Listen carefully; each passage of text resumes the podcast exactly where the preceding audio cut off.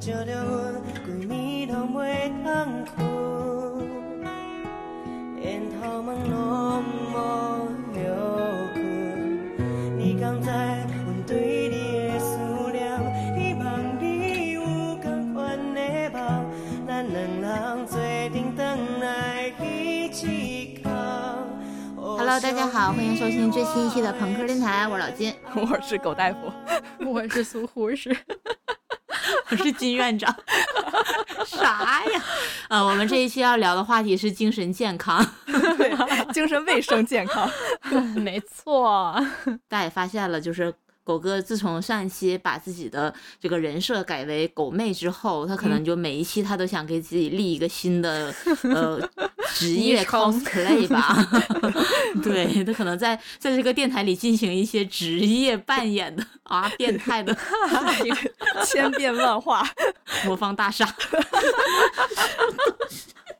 什么跟什么？嗯、对，就不知道大家有没有这种症状，就是一到周五和周六晚上就舍不得睡，但是呢，到了星期天晚上想睡又睡不着。对，嗯，就咱们台的老听友应该知道，就是本院长有一个怪毛病，嗯、就是呃，一到周末就容易头疼，就头卡，嗯，嗯就需要靠止痛药才能好的那一种。后来我查一下，可能就是因为周末报复性睡觉。给大脑睡缺多氧了，啊、对，睡多了，大脑就缺氧，因为你躺着的时候，那个血液的流通就很难往脑袋上面去供，脑部供血不足。对对，你枕枕着枕头嘛，就脑袋会高一点，所以脑部供血就不足，就血液循环不好，就容易偏头痛。对，就是顺便，哦、嗯、呃，给我和一样症状的朋友一个小提醒，就是平时别太熬夜，周末也别睡太多啊。就前面先科普到这里。所以我们今天也聊一聊，就是你周末睡不太好，然后平时也容易失眠的这些呃毛病，然后聊一聊我们几个对抗失眠的经历，以及呃怎么才能睡个好觉的一些小小小小的心得吧。嗯，我这时候要插一句，嗯、就是每一次金老师的开场都是 给大家支持一些。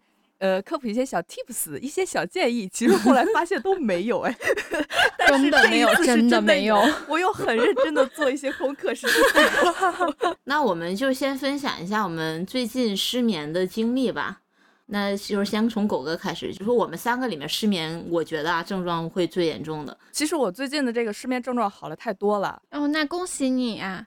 对，刚才姜老师说这个枕头的问题的时候，有点醒我，因为我换了一个极低的枕头。它大概只有三厘米，电影冲扑克。然后我说回来啊，我最近一次失眠，嗯、我最近一次失眠是在大年三十的时候。大年三十，大年三十，大年三十的时候，我睁眼兴奋到了五点。我不是因为除夕的爆竹声太响，是因为我磕 CP 磕的太嗨了，说出来都觉得烫嘴。有春晚的 CP 吗？春晚的 CP，春晚有什么 CP 呀、啊？我的 CP 括弧女括回在我脑内大概度了有一整晚，这是我最近的一个失眠经历，就是不是很正经哈。最主要症状就是金老师刚刚有说的，每到周五的晚上我就舍不得睡觉，不甘心睡觉。就是周五到周六的这个凌晨，其实是最爽的一个时间段，嗯，就是有一种我不需要对任何事情负责任的这种自由的感觉，飞翔的感觉，嗯、越狱的感觉。就是说到底还是利用这段时间来做一个废物，但是我觉得就是只要我在这个时间段不睡，那这个美好的时光我就不会结束，无限的拉长。对，就无限的拉长。嗯、但是到第二天早晨呢，我又不舍得赖床，然后每天早上就就特别早的爬起来，然后享受这个周末做家务。啊、呃，对，做家务，想把周末的时间拉长到五百六十个小时。就我说一句题外话，我那天开着那个。那个苹果运动，我做了大概一个小时的家务，消耗了一百七十八卡路里，我觉得还挺有用的。哇哦，那一个小时一百七十八，这个效率有点低。但是你比你坐在那里消耗的要多吧？啊，那确实，确实，确实。虽然这整个的这个时间安排、睡眠安排，虽然导致人快死了，但是我这个精神获得了极大的满足，就我觉得算是一个睡眠硬伤吧。还有一个很大的原因就是。INFP 习惯习惯在深夜思考啊，辗转反侧，睡不着觉。对，有一个特别经典的这个 INFP 的段子，就是呃，就有人提问说，你们睡不着的时候是属牛还是属羊啊？然后 N N F P 会说我会数我人生犯下的错误。之前那个嗯阀值那个事儿，让狗哥可能一个月都没有睡好觉，每天晚上在数落自己。阀值牦牛和牦牦牛牛头牛，阀值的阀值的 next level 就是确值。对，确实。哎，你们会不会就是睡不着的时候会想，今天你在公司开会的时候不小心多说的一句话，会或者说那个接错会的会一句话，的在那儿反复的、反复的想、反复的想。会会，这只是一个小花边，就是 我睡前经常会发生以下的一些场景，就是后半夜一两点的时候，在脑内制造一些特别虚假的场景，然后这些虚假的场景就会伤到我自己的感情，然后从然 从而潸然泪下，夜不能寐。你的戏真的好多啊！譬如你的 CP 在度的时候，没有邀请我，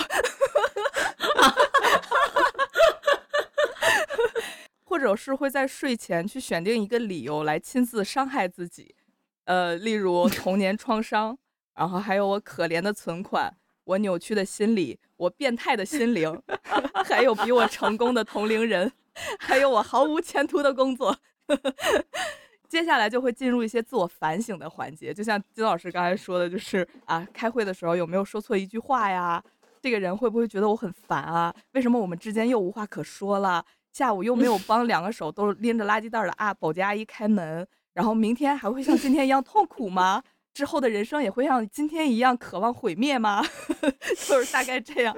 然后最后总结我的人生写着失败二字儿。我还试着分析了一下我睡不着的原因，一个是精神衰弱，我相信大家都有，然后另一个就是想太多。对，嗯，是的嗯。然后我最近为什么睡眠感觉很好呢？就是呃，就是连着这几期我也有跟大家有分享过，就是我最近已经没有再把工作当成我很重要的一件事了，我人生中很重要一件事了。嗯，对我的我的睡眠质量就好了很多很多。我觉得你可以展开说一下，你没有把具体是怎么不把工作当回事儿的。年终奖，年终奖给我打打二折啊！那我的工作能力就打二折啊！你以前睡不着是因为你付出是有相应的回报，这件事是必然会发生的，但是你现在发现并不是，所以就放弃。我觉得是综合因素吧。对，就是先首先是这个心理上的这个转变，就是它不嗯值得我浪费更多的精力在这件事情上。然后就有一个戒断的一个过程嘛，然后最近就是逐渐已经接受了这个戒断以后的这个这个这个生活，离谱！我第一次听说有人戒断工作，戒断责任心，对戒断责任心。就其实这个事情是不是说我不热爱工作，我就就可以立马就不热爱？这首先是这个工作已嗯经不值得我去付出太多了。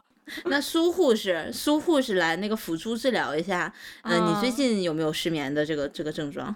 我最近一次失眠，嗯，说起来有点儿，就是有点儿伤感，有点儿难过。嗯因为因为我是大年初几初四的时候吧，姐姐嗯家的狗狗出了意外，就是出车祸不在了。然后那个嗯时候哦我太难过了，特别喜欢那只狗狗，就嗯就哭到三四点吧，没有睡着。就我最近一次是这哦样的，精神压力问题、悲伤，嗯、对，是情绪方面的问题了。然后对，就除了这个呢，其实通常情况下，我睡不着，主要还是因为吃的太撑，呃，或者是 太饿。我我也有类似相同的经历，就是撑到睡不着。我在第二个发言还挺过分的，因为因为我睡眠质量吧太好了，就这一期聊的时候，我说失眠啊，我没失过眠，我就是撑的睡不着觉，就是催眠自己，揉揉自己的肚子，或者多吃一点儿我还多吃那个助力消化的药。就是如果没有没有大事儿的这种情况下，我基本上是属于倒头就睡的。真羡慕。嗯嗯，真好。我虽然睡眠质量非常好，但是我认识很多就是失眠的、睡不着的人。我就在嗯微信里面搜“失眠”这个词儿，发现金老师、狗哥，还有其他的有一些就是一些一些微信好友，他们经常跟我说，说我又失眠了，最近好忙，我好困，但是睡不着，会有这种情况。还有就是有认识一个朋友，他之前在阳了之后，完全可嗯能一晚上睡一两个小时，早上起来心跳的像鼓一样，就就哦我知道特别特别那种感难受，觉对，甚至心嗯脏疼。嗯感觉这种失眠的情况在大家生活中还是经常发生的。虽然我没有，但是 我见过很嗯多人有啦。嗯，对，临床上面见过很多。是的呢。好入戏哦你。稍后我也会为大家带来一些 临床症状的解析，没有用的经验。为什么我们第一趴都在搞一个先导的节奏啊？好像在拍先导片儿一样。还不是你开的好头。对，先把这个症状打开，对，先把这个病毒打开，然后再让双脚离地，再让病毒关闭。嗯，我我说一下我最近失眠了，就应该你们也知道，就是上大概上上周，嗯。也是我们晚上录播课，录完差不多十一点多了，嗯。就很晚。然后呢，我在发送文件的时候，顺手点开了小红书，嗯，哎，小红书就给我推送了，呃，香港快运飞泰国的机票好便宜，然后我就打开了香港快运的官网看了一眼，果真好便宜。嗯就是五一正假期啊，往返，嗯呃，这个那个香港到曼谷，两个人加税加行李舱加什么座位费，乱七八糟五千块钱。是真便宜。我就问李老师，我说五一去泰国，他说去。我说五千往返买吗？他说买，就俩字儿啊。然后苏老师应该特别特别了解我，就是我嗯这个人一旦开始就是决定做一件事儿，就会马不停蹄的把所有能安排的事儿都安排好。啊，对，是令人害怕。金老师的微信备嗯注在我这儿已经变成了精致咻，就是修，哦，金致修是吧？对哦，对，哦，嗯，对对，然后呢，呃，我就开始马不停蹄的，就是安排，就是接下来的什么订酒店呐、就是各种行程啊，嗯，我就开始搜哪家酒店好，就是订了退，退了订，订了退，退了订，嗯。就是搞完之后，差不多就两点多了已经，因为。本身录节目就比较烧脑嘛，就你大嗯脑就一直保持很活跃的一个状态，对对，又加上就是这段时间就弄了一大堆的事儿，然后又很很新很兴奋，又三年没出国了，嗯 就很兴奋，世界我来了，国门为我打开。就是闭上眼睛就开始各种画面在脑子里打架，就一会儿就是狗哥出来说成语了，一会儿就是我拎着行李在安检了，然后这个时候又有人在我耳边说这个酒店不好，你换一个吧。就是普吉岛的猴儿也出来了。对，就总之就是骡子和驴都在调上，就你妈离谱，你知道吗？特别离谱的一个混混乱的画面。甚至都已经准备好。空姐在飞机上问。要喝橙汁儿还是苹果汁咖啡我提，？Orange juice。橙汁儿，就是各种画面在你脑子里就乱转，就像那这个走马灯一样，嗯就不停的倍速的在那里循环播放，就一个画面一个画面的切，就感觉好忙啊，脑子里好忙，但是又停不下来，对吧？嗯莫名其妙体验了一把濒死体验是吗？啊，对对对对对，就脑子里特别乱的时候，我就会忍不住的就开始循环世界名曲 O 点 O。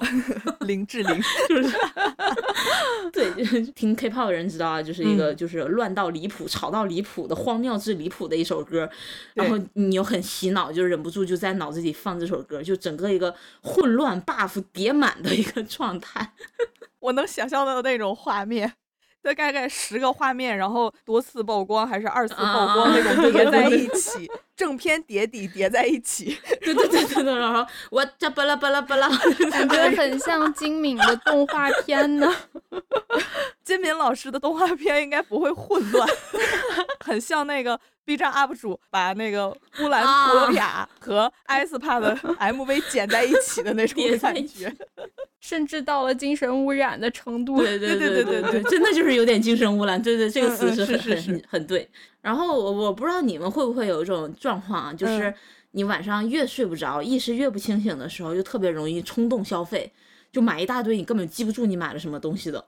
哎，我还我还好哎，啊我还好是吗哎可能是因为我不本身就不是很喜欢打开购物软件，啊，所以不太会冲动消费啊。啊。有可能一种情况就是会打开一些黄色网站，然后拼命浏览，然后此此夜无眠，只能会出现这种这种情况。对不起，对，然后我们把话题拉回来。嗯，但金老师是真的真的很喜欢购物。嗯，就是就是人的快乐来源都不一样嘛，我就是喜欢嗯买东西。嗯然后我在意识不清醒的时候呢，就会随机挑选购物车里面的几个幸运观众啊，进行一个下单的动作 然后他们进行一个物流运送的工作。对，但是呢，事后会完全丧失这个记忆。幸亏淘宝不卖房啊！那你发现第二天清醒过来之后，会不会有退货的冲动啊？然后会不会重拾一下记忆，想一下我当时是什么情况？会不会有断片儿的这种情况啊？我会断片儿，但是我不会那个退货，啊就我很少很少会退东西。比方说前两天我下午接到山姆配送员的电话，说我马上到你家楼下了。我纳了闷儿，我说山姆到我家楼下了，我什么时候买的山姆的东西？我还跟那个配送员 battle 了半天，我说你没我没买东西，你肯指定是送错。然后他说没有，马上到家门口了。然后我说那你就先放那儿吧。我就翻了一下订单，然后发现是前一天晚上十二点多下单的麦片儿和酸奶，就是因为那个啊乔儿姐说那个麦片儿很好，然后我就加了购物车，但我没有下单，然后就在我意识不清醒的时候，我可能就随机点开了山姆，然后看我购物车里还有东西，我就给 下了。随机进行结算。所以我们理解的金老师是以为他打开淘宝下单，其实不是，金老师会在各个购物软件之间流窜。对对对对对，就每年那个淘宝购物消费那个那个账单嘛，都会我每年都是你最喜欢在凌晨两点购物。喜欢在凌晨两点拉动深圳市深圳市消费对 GDP。对。那其实我们现在这个症状，我我觉得已经比较充分的打开了啊。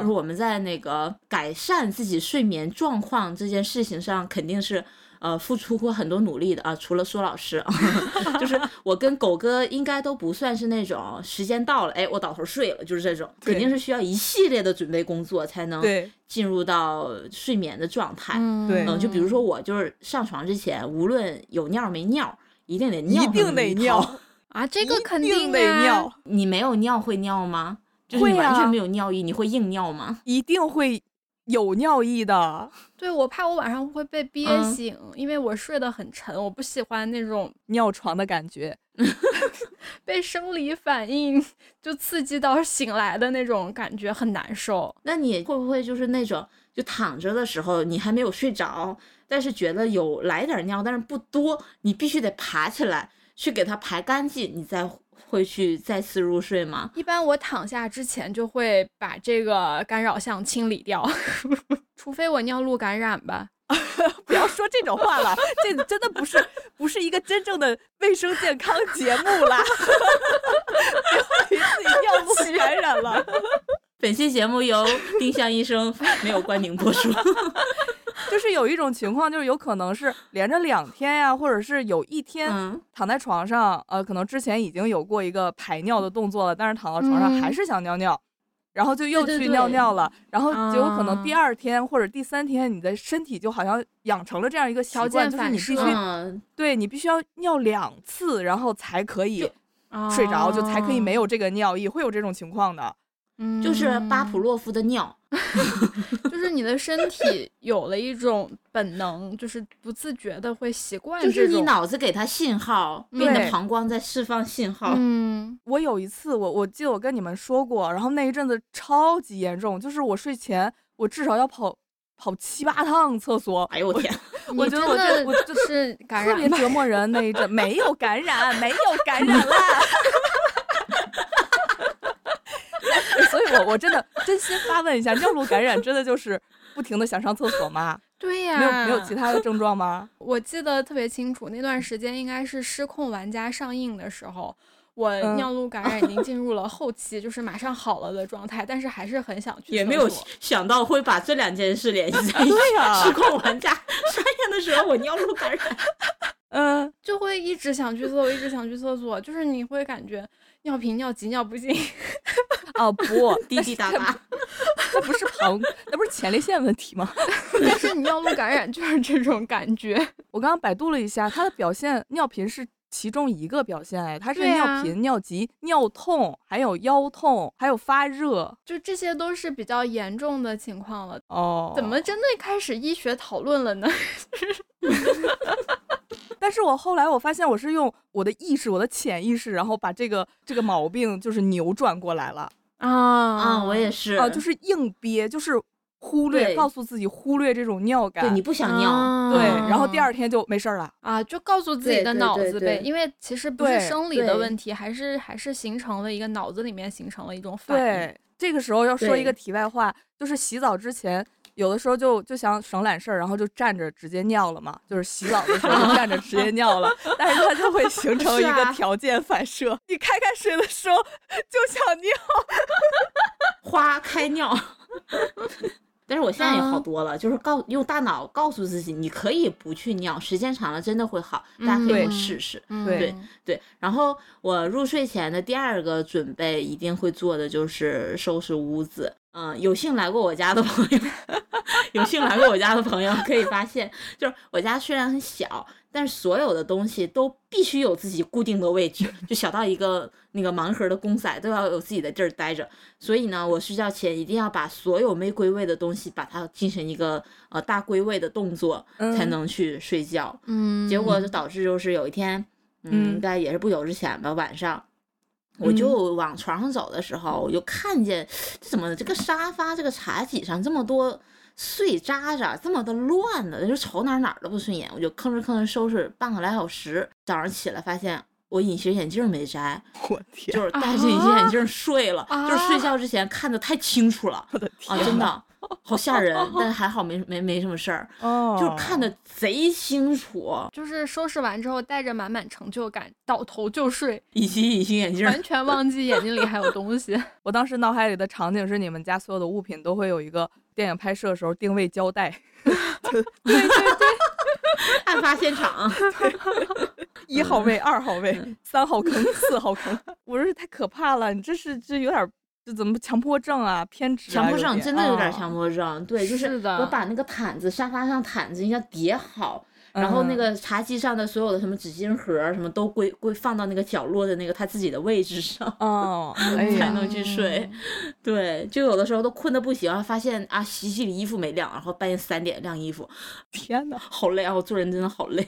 我觉得这件事上就还好哎，就是就脏就脏了，然后第二天早晨起来会收拾，倒是啊还是挺能过得了自己的心嗯心这那叫心门心心门心墙。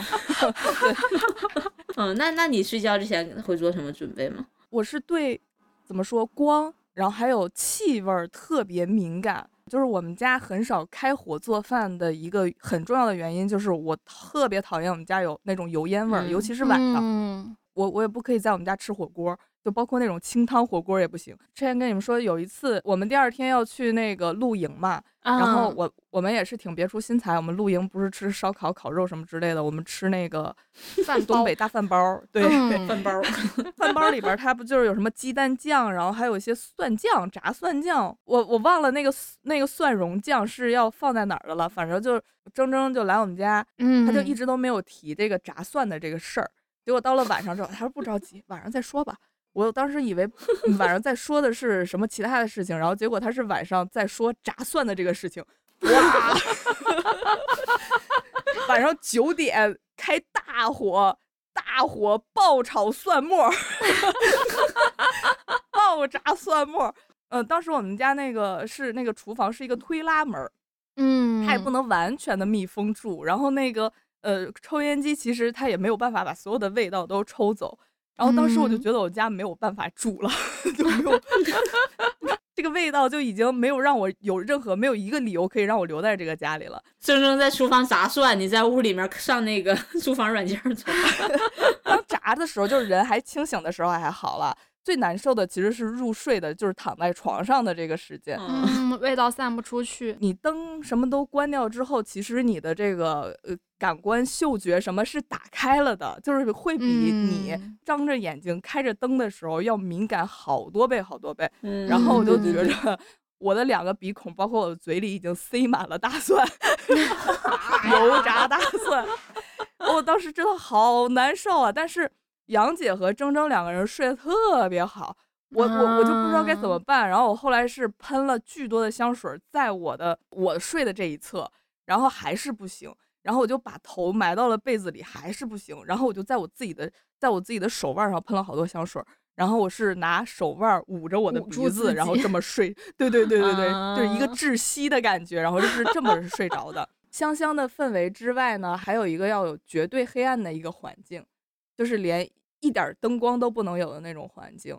嗯嗯其次就是耳塞，再一个就是不太建议大家都去吃睡眠糖哈，但是我会选择性的去吃睡眠糖。就是你觉嗯得你今天晚上不会失眠，你也会吃一个安心是吗？不会不会，我会提前计算好时间，就是因为个人体验哈，就是如果睡的不足八小时或者七小时去吃睡眠糖的话，哦。就会很难受，第二天起来就会很累，对，嗯，第二天起来就浑身有一种被人暴打的感觉，所以一般、嗯，一般来说我都是我算哎，现在十一点，然后现在吃一个睡眠糖，躺到大概多长时间能能能睡着，然后明天要几点起，然后有有这么一个计算的时间，然后感觉时间差不多，然后才去会吃这个睡眠糖啊，不会说我每天必吃。每天必吃。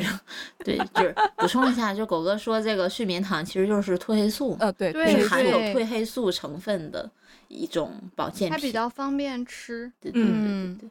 稍微有一点睡眠困扰的，我觉得是可以尝试一下的。嗯，是的，是的建议有依赖反正我吃这个东西就会第二天更累，啊，就是感觉有一嗯种要睡没睡醒，嗯，嗯然后就半亢奋不亢奋的那种状态。嗯，有一阵子我经常吃，就基本每天都在吃这个睡眠糖的时候，呃，吃完大概半个小时，就整个人就开始胡言乱语，就是就哇超级困，但是精神特别的嗯亢奋，那个嘴就就开始胡言乱语，然后七里八啦说一大堆乱七八糟的东西，说着说着自己睡着了。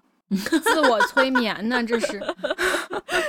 所以我觉得这睡眠糖对你的作用就是禁止你沉浸式思考一些有的没的的。啊，有哎有哎，真的有哎，你这个总结有一点到位哎，嗯，就是强制一闷棍。嗯，你们刚刚说那乱七八糟一大堆，除了关灯之外，我的睡眠入睡前准备就是俩字儿，就是躺下就完了。然后、啊，咱们今天录之前，就两位都说先去洗澡，然后我就在嗯思考，哦，那可能对我来说。睡觉之前洗澡，这个是我的一个准备之一吧。就是我必须要在睡觉之前洗澡，然后洗澡的时候脑子里面过完一遍你们晚上躺在床上翻来覆去想想来想去的那些事儿，然后用一个空空白白、干干净净的自己和脑袋躺下干，干净净的自己。的的身体和脑子。包括像金老师说，他拿着手机，他睡不着的时候会拿着手机下单。我想说，嗯如果我拿着手机去看那些东西的话，手机会随时砸到我脸上。哦，好幸福啊！你是啊，就躺在床上说我要睡了，就下一秒就可以，就是深度睡眠是吗？就中间不会就是有闭着眼睛，但是意识是清醒的这个过程。应该也会有嗯吧？会有的，会有的，我没有那么夸张，好吗？我记得以前看虫师，我特别喜欢虫师。那段嗯时间就是痴迷这个、这个动画漫画的时候，它有一章讲的是说，呃，人他是有两层眼皮的。其实你在闭 上第一层眼皮的同时，打开嗯第二层眼皮，你就会看见就是由虫构成的银河，就这样的东西。然后你就一直在找寻哦自己的第二片眼皮，是吗？我就一直想找到闭上第一第一层眼皮，打开第二层的感觉，但是我就会嗯睡着。哦，哎，这也是一个办嗯，这也是一个办法哎。对，其实这个的重点是你会去放空，你不要想那些乱七八糟对对对的事儿。对，嗯嗯，啊，我不知道你们是不是那种睡着了就睡着了，就会一觉到天亮，就中间会有醒来的这个过程嘛，就会被什么东西干扰到，然后睡眠就是我们说的所谓的睡觉睡觉浅，睡眠啊很浅的状况吗？嗯有就是虎牙啊，就是我们家猫啊，嗯，它一定会在你马上要进入那种很舒适的睡眠状态的时候 跑出来跑酷，然后在你身上踱步，伴着那种嚎叫。它不是那种喵喵可爱的叫声，它是那种嗷呜嗷呜的那种嚎叫。啊，我知道，然后我们家猫嗯还有一个毛病，就是它就是发现你就是躺好了、洗干净的情况下，它一定会来舔你，它舔人超级疼。然后我发现它最近就是愈演愈烈，它越来越过分。就以前它过来舔的时候，它可能集中在胳膊、然后手臂之类的地方，再不济就是脖子或者胸口这些地方。它现在它一来，我就会那种条件反射的把自己裹裹严实，然后就露一个脸。它现在开始舔脸了。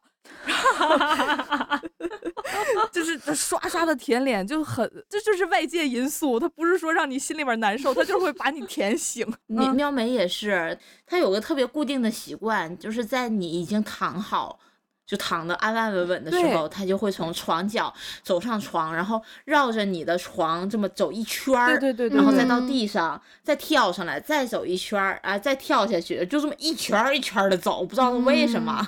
我看了一些就是那那种专业的呃猫科医生说的，就是你最好的方式呢，就是无视它。哦，可能也需要给小猫咪一些冷静期吧。嗯。喵美除了它睡觉之前这个领领地巡视的动作，它很吵之外，它会经常在半夜你睡着的时候发出那种呕吐的声音。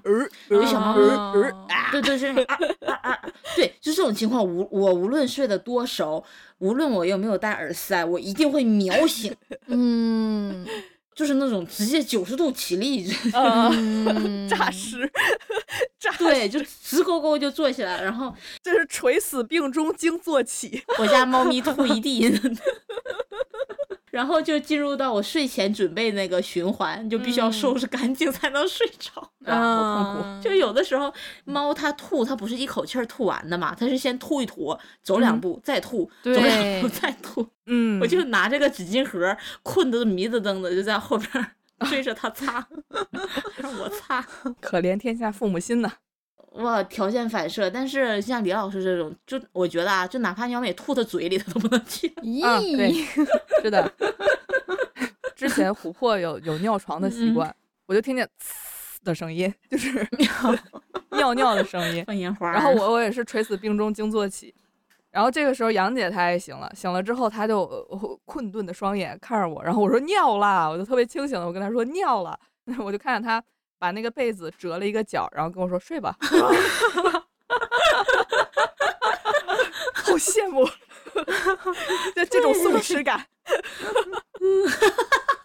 低敏感，对。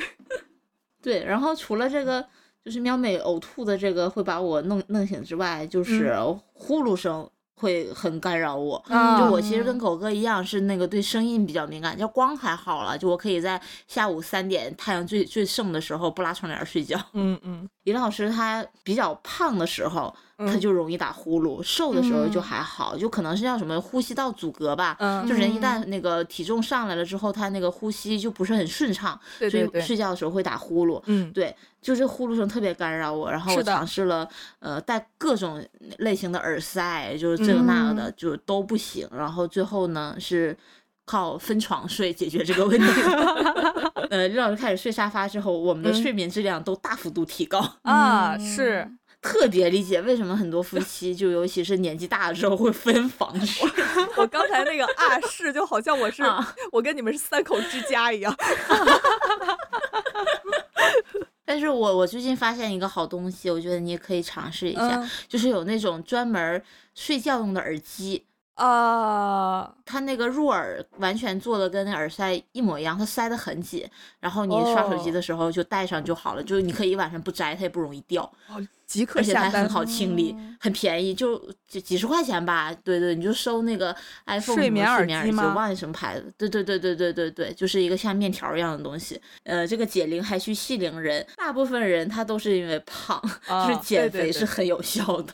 对对对对对，就虽然我们这期是聊失眠吧，但是我觉得我已经好差不多了。嗯，Me too。恭喜二位苏护士，大家也发现了，他根本压根人就没这烦恼。恭喜三位 狗大夫也在非常积极的努力治疗，所以我们也可以就是分享一下我们尝试过的一些对自己比较行之有效的对抗失眠的经验吧。就比方说刚才我这个用的非常好的睡眠耳机是一个，那。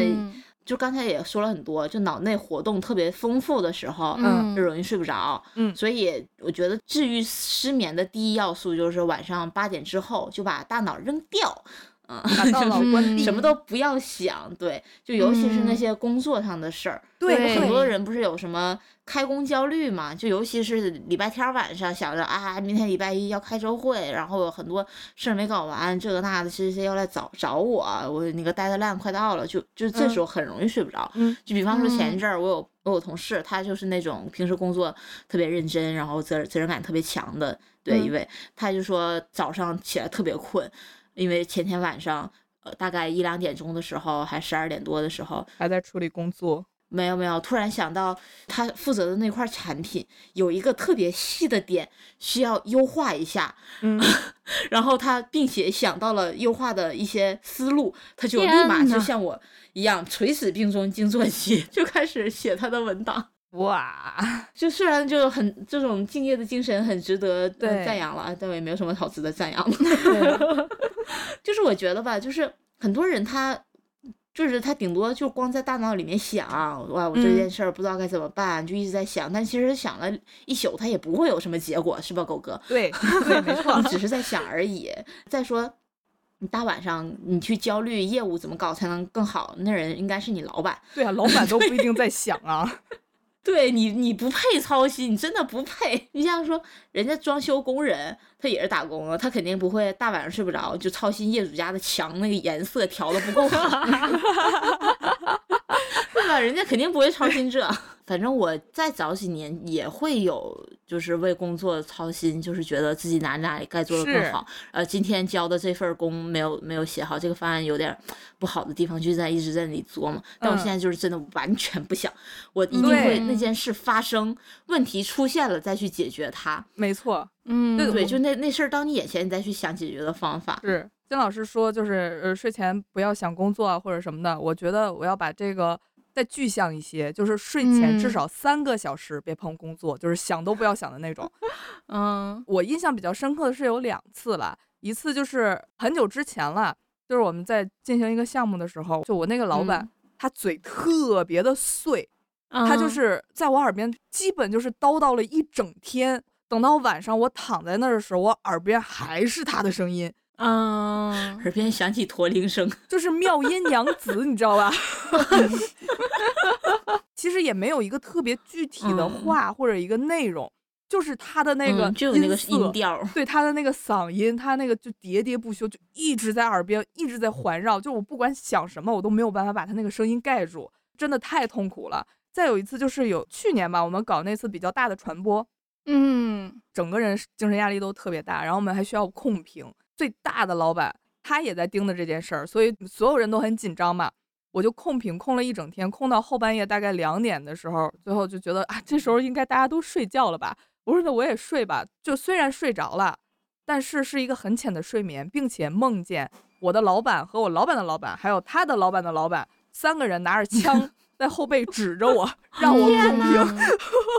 我觉得太痛苦了。就是对呀、工作对你的精神已经造成了一些损伤了。对，这就是 对，就是之前说的精神污染嘛。但是，一嗯般来说，一般来说都是建议说，呃，你睡前不要运动，因为什么运动会嗯刺激什么交感神经。然后，但是我觉得一般运动完会进行一些拉伸，然后这些拉伸会让身体感觉嗯很放松嘛，就很好入睡。所以我觉嗯得睡前运动什么都都 OK，但是睡前工作是百害而无无一利，是嗯的，所以就至少睡前三个小时别碰工作，想都不要我。觉得都别说睡前三小时了，就是从你屁股离开工位的那一刻开始就别对对，想，切断，因为切断就，尤其是加班儿。就是真的，我那天还跟嗯同事说，我说加班这件事儿真的是边际收益非常非常低的一件事儿。嗯，就你加班那几个小时的产出，还不如你就是白天半个小时的产出，然后还也会连带着你晚上睡不着，然后第二天状态很不好，对就真的没有必要，就不要给自己制造一些没有必要的负担，就觉得我这事儿没搞完，我必须用加班和失眠来弥补，我心里才能好过，我才是一个敬业的人，真的没有必要。对，收起这种收起这种错误的心态，收起这种帮扶资本家的心态。对你下次再有这种想法产生的时候，你就发信息问你老板，老板睡着，你睡得着吗？你觉得我们业务今年还会有起色吗？我们的营收还能达标吗？对，你就像我经历了经历了三个人拿着在我背后指拿着枪指着我，最后他妈的到年终奖还是要年终奖给我打两折，凭什么？你们不值得我 这样做？对啊，你们你们都没有达标，你凭什么让我失眠？对，对，然后这是一个，就是把那个工作的大脑扔掉，是一嗯个很能就是有效治愈失眠的一个方式嘛。然后再有一个嗯就是，就是多聊海龟汤，多听海龟汤，很奇怪是不是？为什么这么说？因为我是一个特别喜欢在脑里面脑补啊，一些戏的人，就是我看那种电影啊、恐怖电影什么画面什么的，我就看到就看到了，嗯就是比较有实感的。但是我如果我读到一篇文字，它哪怕只有一句话，我就无限的在上面加工啊去写。嗯，想象力太丰富。每天都写命题作文在脑子里。比方前几年剧本杀特别火的时候嘛，嗯我每次玩剧本杀一定会失眠，所以我基本上都只会约周五或者周六去玩，因为我怕星期天去玩，星期起不来。就哪怕它不是恐怖本，我都睡不着，因为我老是在脑子里去扩写，就是我本上的那那个线索怎么也是怎么样。你脑子转的太多了，所以就是太过活跃了，收不回来。对，但是呢，后来我们开始录海龟汤，嗯，尤其是我自己去剪海龟汤的时候，要反复的去听每一段文、嗯语音嘛，就这嗯。么反复听、反复说之后，哎，我好了，我再也不会为这个恐怖的片段去就是在那里浮想联翩了。嗯，就真的很很神奇，因为我以前也是特别害怕看恐怖小说，就是一看完就会就老觉得我身边都是人，我啊脚底下有人，我床底下有手，嗯对对，，我窗外有人，然后我在那个去洗手间的路上会有那个鬼缠我的脚，就是这种。缠你脚，淘气鬼。就自从我们开始反就频繁的发海龟汤的专题之后，我这症状彻底就好了。所以我还挺能理解，就是有一些听众就在我们后台说啊，发海龟汤了，我可以睡觉了，开睡，啊，对，可能也是在进行一些脱敏治疗吧。那那个苏老师呢？开始狗哥和金老师讲说那个自己睡眠质量不好，然后有吃睡眠糖什么之类的，我就搜了一下，因为我有印象，我买过很多瓶睡眠糖，有一瓶是给金老师买的，有一瓶是给乔姐儿买的，有一瓶嗯是、不是给狗哥买的，是给是给其他的朋友买的我从金老师那儿过继过一瓶来。啊，那就是我买的，可能。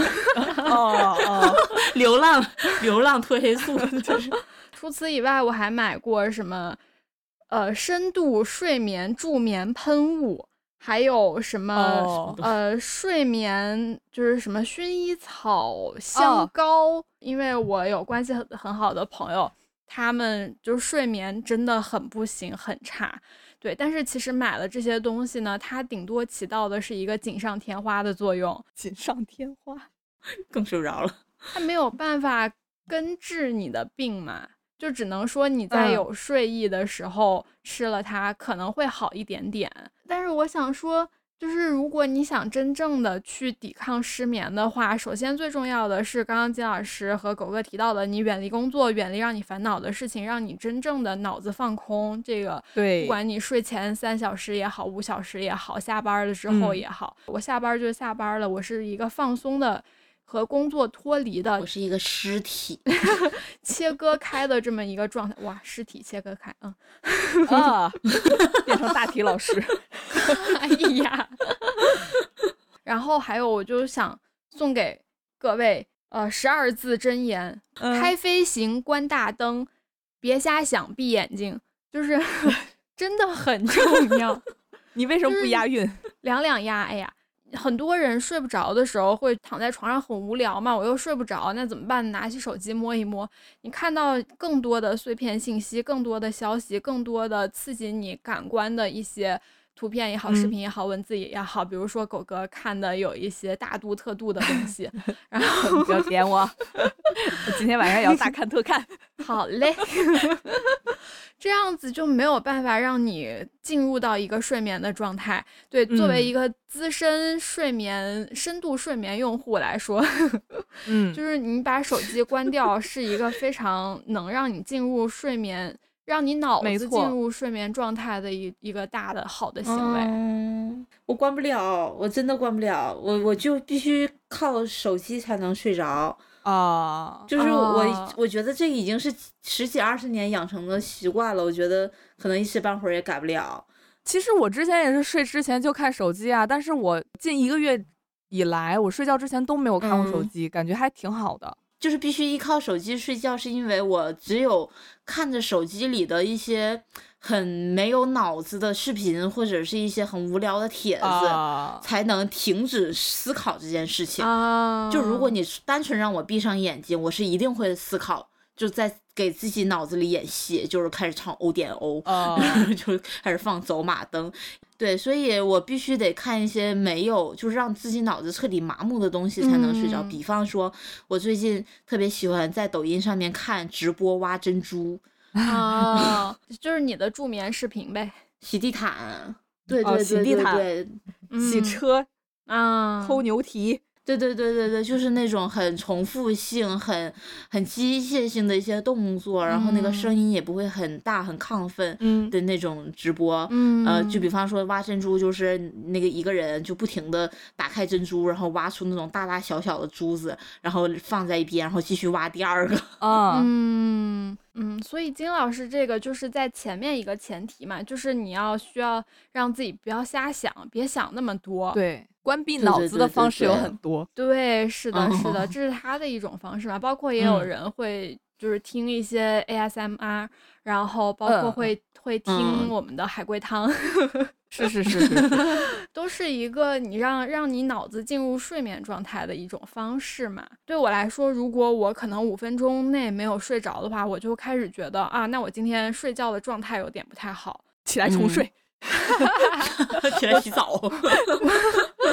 我就会开始数数，我就真的是一二三四五，就是控制自己不啊想 别的，就真的是在脑子里面数数这样。刚刚想到和那个已经流行很久的正念冥想很很像，哦，就像姜老师看珍珠也好，然后狗哥三个小时不理工作也好，就是一种控制自己思维的这种方式，把你的注意力牵引回来，不要去想一些有的没的的东西，而是嗯能帮助你进入一个呃比较单纯的睡眠状态。这样，嗯，如果说这些对你都没有用的话，那或者也可以试一试，你去看一些什么。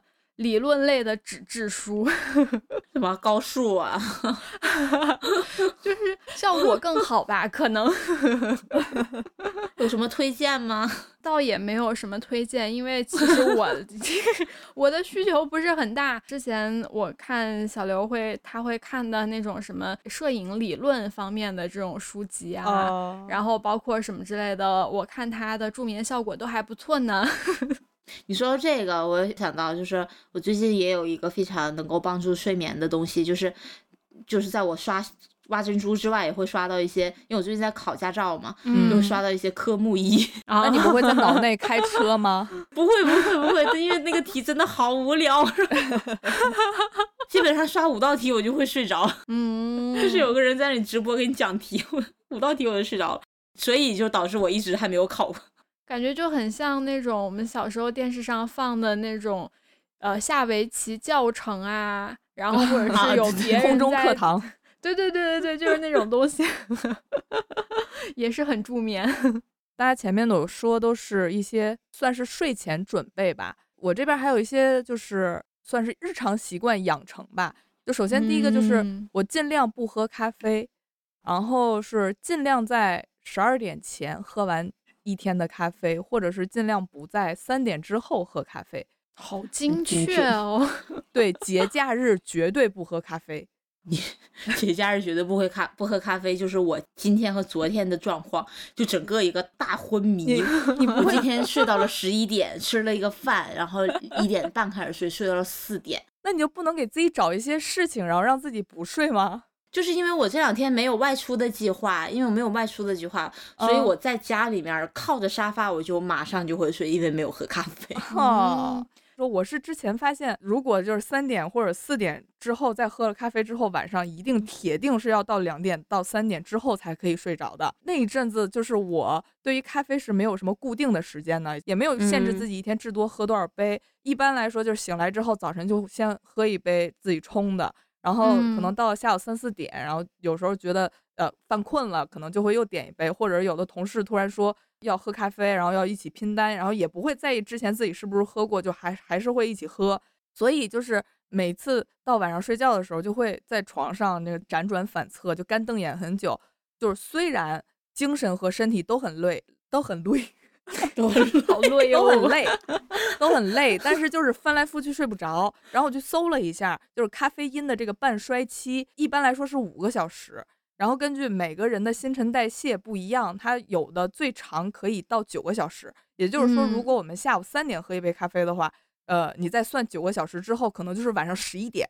那时候你的身体里边还有一半的咖啡因在影响，所以就很难入睡嘛，这就是一个硬性的影响因素。如果这一半的那个咖啡因还在体内，它就会造成一个恶性循环，就是你这一晚上没有睡好，然后你第二天就需要更多的咖啡来提神，然后就是慢慢的会形成很严重的咖啡依赖。就是我，所以我就是尽量白天不喝，周末嗯如果很困的情况下，就会硬扛，就是找一些事情、别的事情做，例如收拾家什么的，就是硬扛，就绝对不会喝咖啡。而且节假日喝咖啡，闻到咖啡的味道，真的很容易让我想起来工作。所 以，对，而且节假日不喝咖啡，它其实是有一个益处的，因为你太常喝咖啡，它就会有一些耐受性嘛，然后你就会嗯需要更多的咖啡因才能维持你想达到的某种精神状况。就是我们体内有一嗯个叫做腺苷受体的这个东西，它是哦，狗大夫果然，对啊，狗大夫真的好专业。对，所以说我为什么叫狗带，它叫腺苷受体，它腺苷是一个东西，受体是一个东西，然后腺苷是一种参与能量代谢，然后消耗，就是说白了就是你分泌了腺苷，然后你的身体才会觉得很很累，嗯，对，你的大脑才觉得你感到疲惫了，你需要休息了。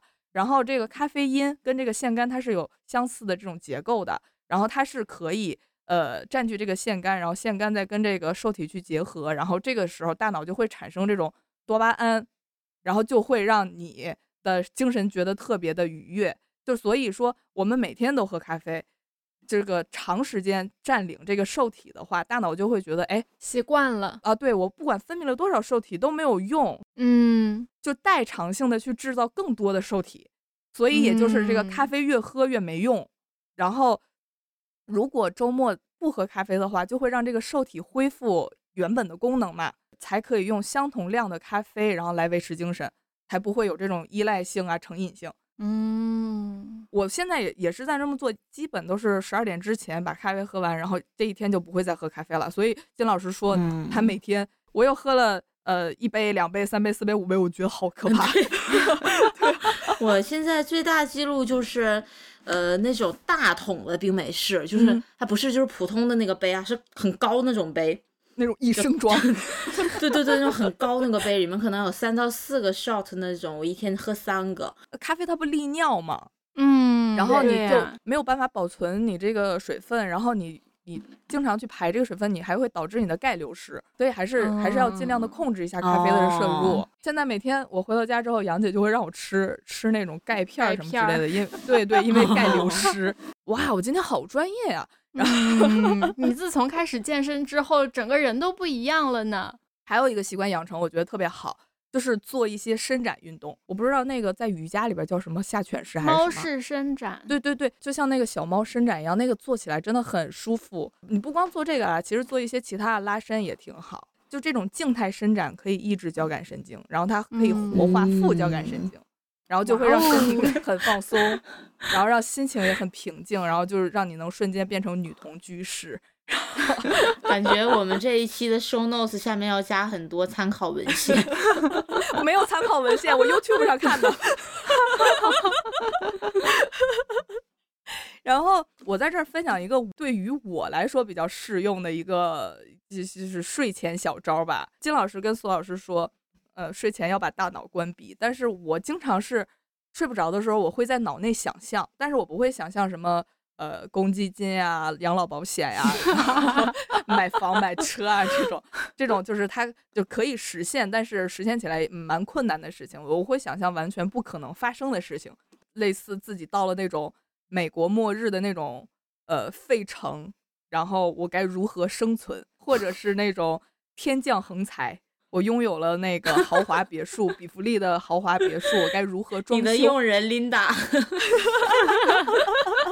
就类似做嗯白日梦的那种感觉吧，就是从玄关开始，我这个鞋柜要放在哪儿，我这个吊顶灯是什么样子的，啊，所以金老师哦是三次元的收拾家家里，你是二次元的摆放家里。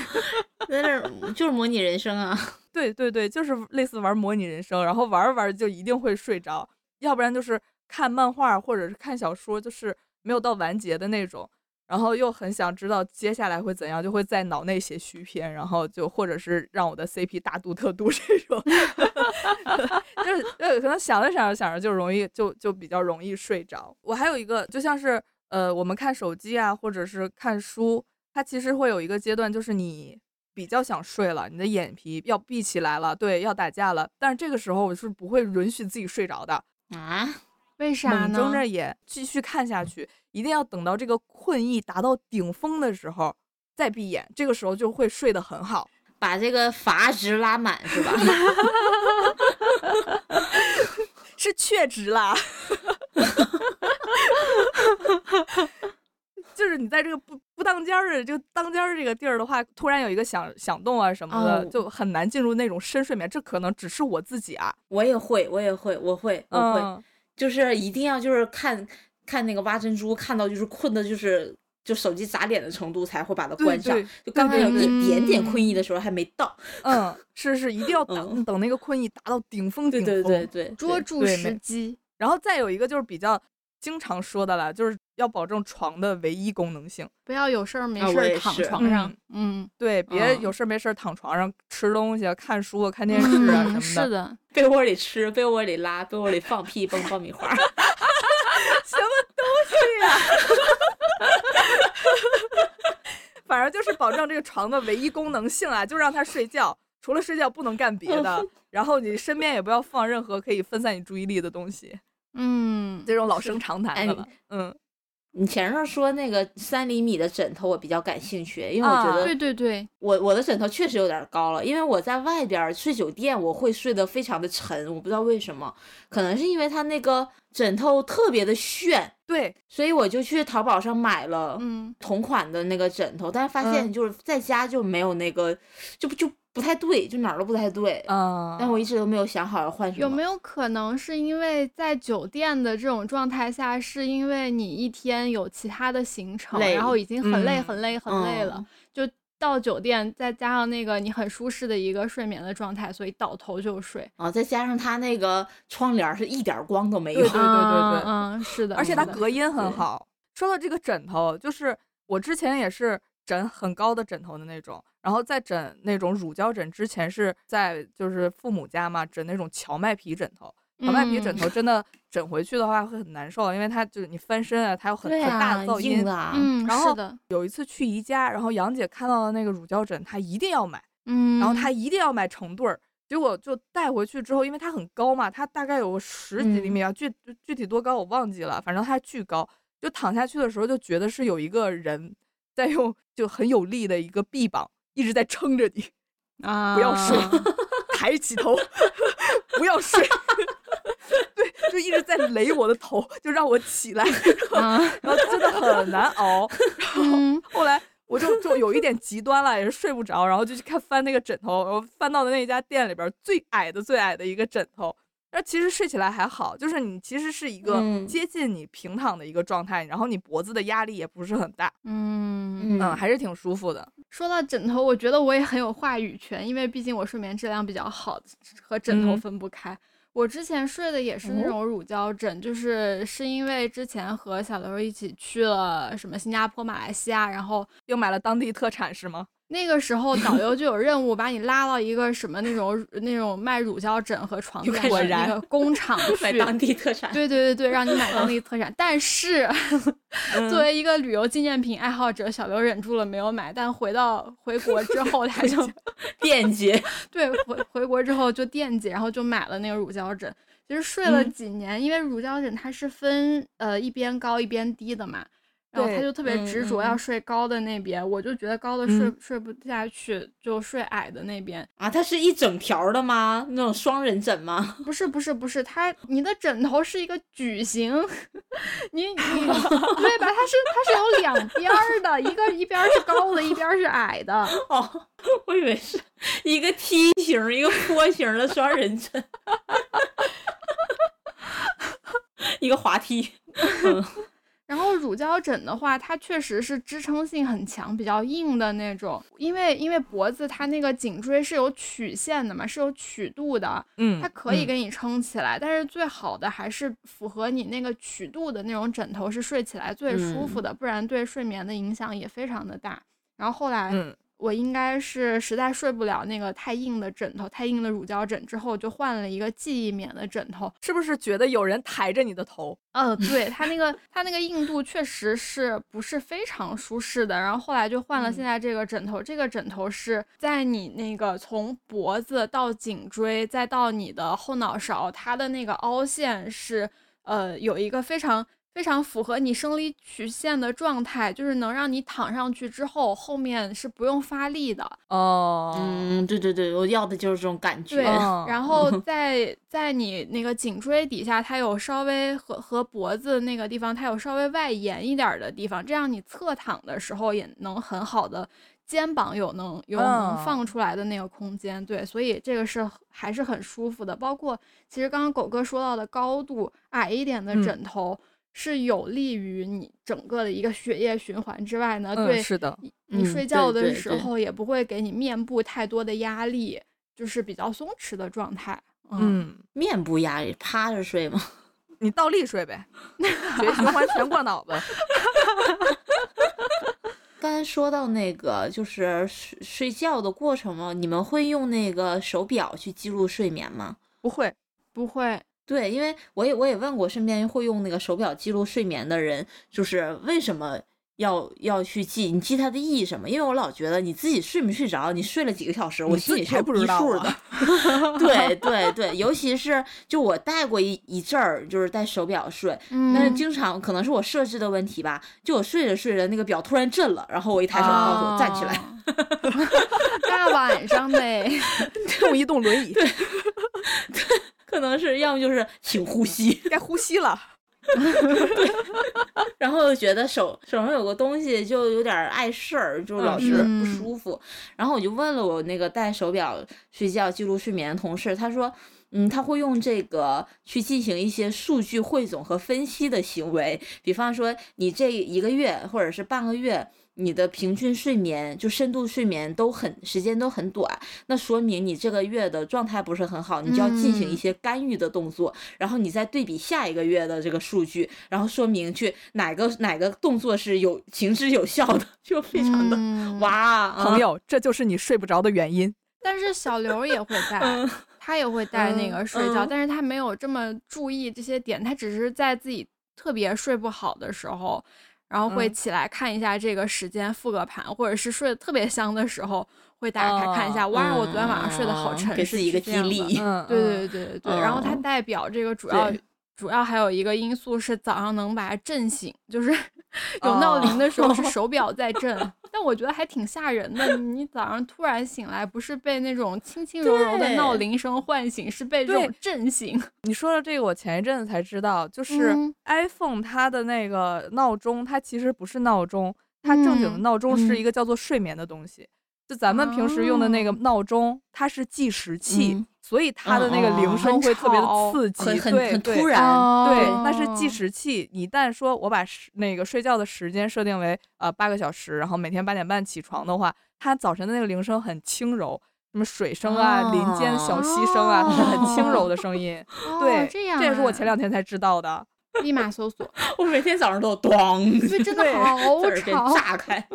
发现有些会失眠的朋友，他会有一种害怕睡觉的这种情绪在。啊，啊，这么严重了？他们这种情况应该是会有一点焦虑和甚至嗯初步抑郁的这种状态的。是是是，对我之前不是给就除了你们之外的朋友买过睡眠糖和一些其他的睡眠辅助嗯工具嘛，他们就是可能已经到了这种情况，就是觉得反正我躺下我也睡不着，那不如不睡了。我然后我嗯躺下还让我更难受、更害怕，就是这种状态。如果有朋友有这种状态的话，那就真的是需要请大家重视一下，然后正视一下。然后，如果你是处于这种状态的话，你不要去害怕睡觉，对对对对对，不要觉得睡觉是一件任务，是一件和你工作嗯学习差不多的任务，而是说，那我就先躺下，对吧？我就先躺下，那又怎么样呢？就算我睡不着，我可以先躺下，我躺下下一步，我是不是可以试着闭着眼睛，就是一步一步的来进行，给自己一个引导，嗯。对，或者是就是很很害怕躺在床上做睡不着这件事情，在床上辗转反侧，然后不管干什么都睡不着，那也可以尝试，就是不在床上躺着了，就立马起来，然后你去 客厅走一走。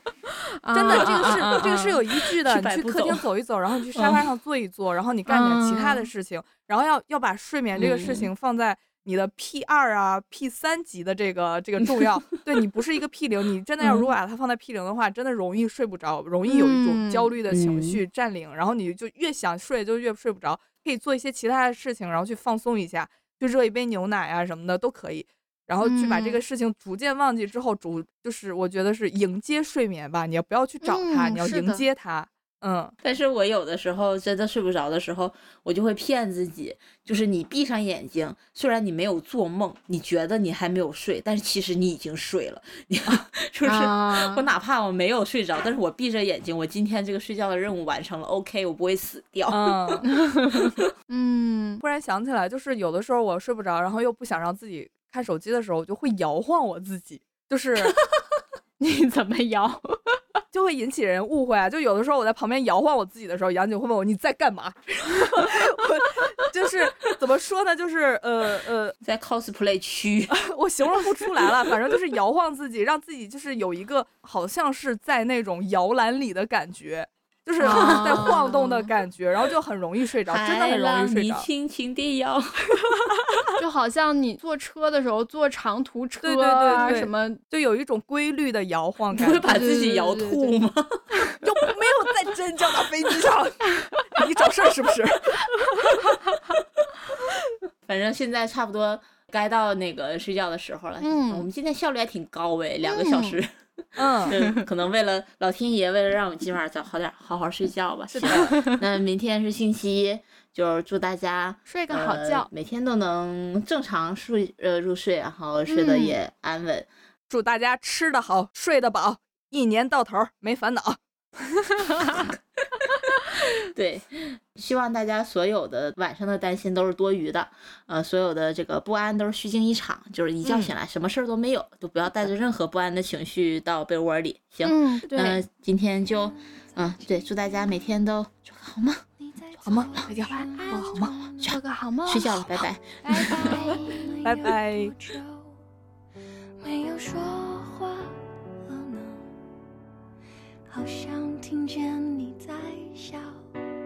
今天有没有吃饱？